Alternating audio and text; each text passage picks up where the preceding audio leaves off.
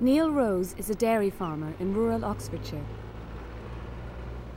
This farm is an organic farm and we have a herd of about 100 brown Swiss cows.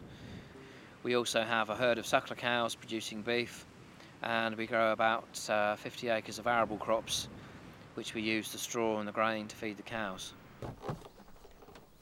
The dairying side of the farm is unique. Neil is the first farmer in the UK to use a computerised automated milking system, not with his herd confined in barns, but with them roaming free on rich pasture. The cows have freedom to choose what they want to do with their time. They decide when they like to be in the field, when they want to be in the building. They choose what time of the day and how often they want to be milked.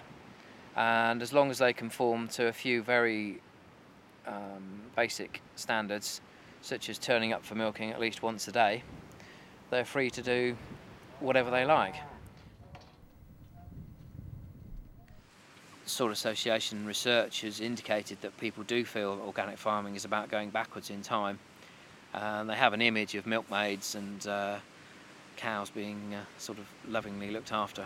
But I think the robot system, if it's run in a in a friendly way, is is probably the most welfare friendly system that we've seen for milking cows, and certainly the biggest step forward in the last 30 years.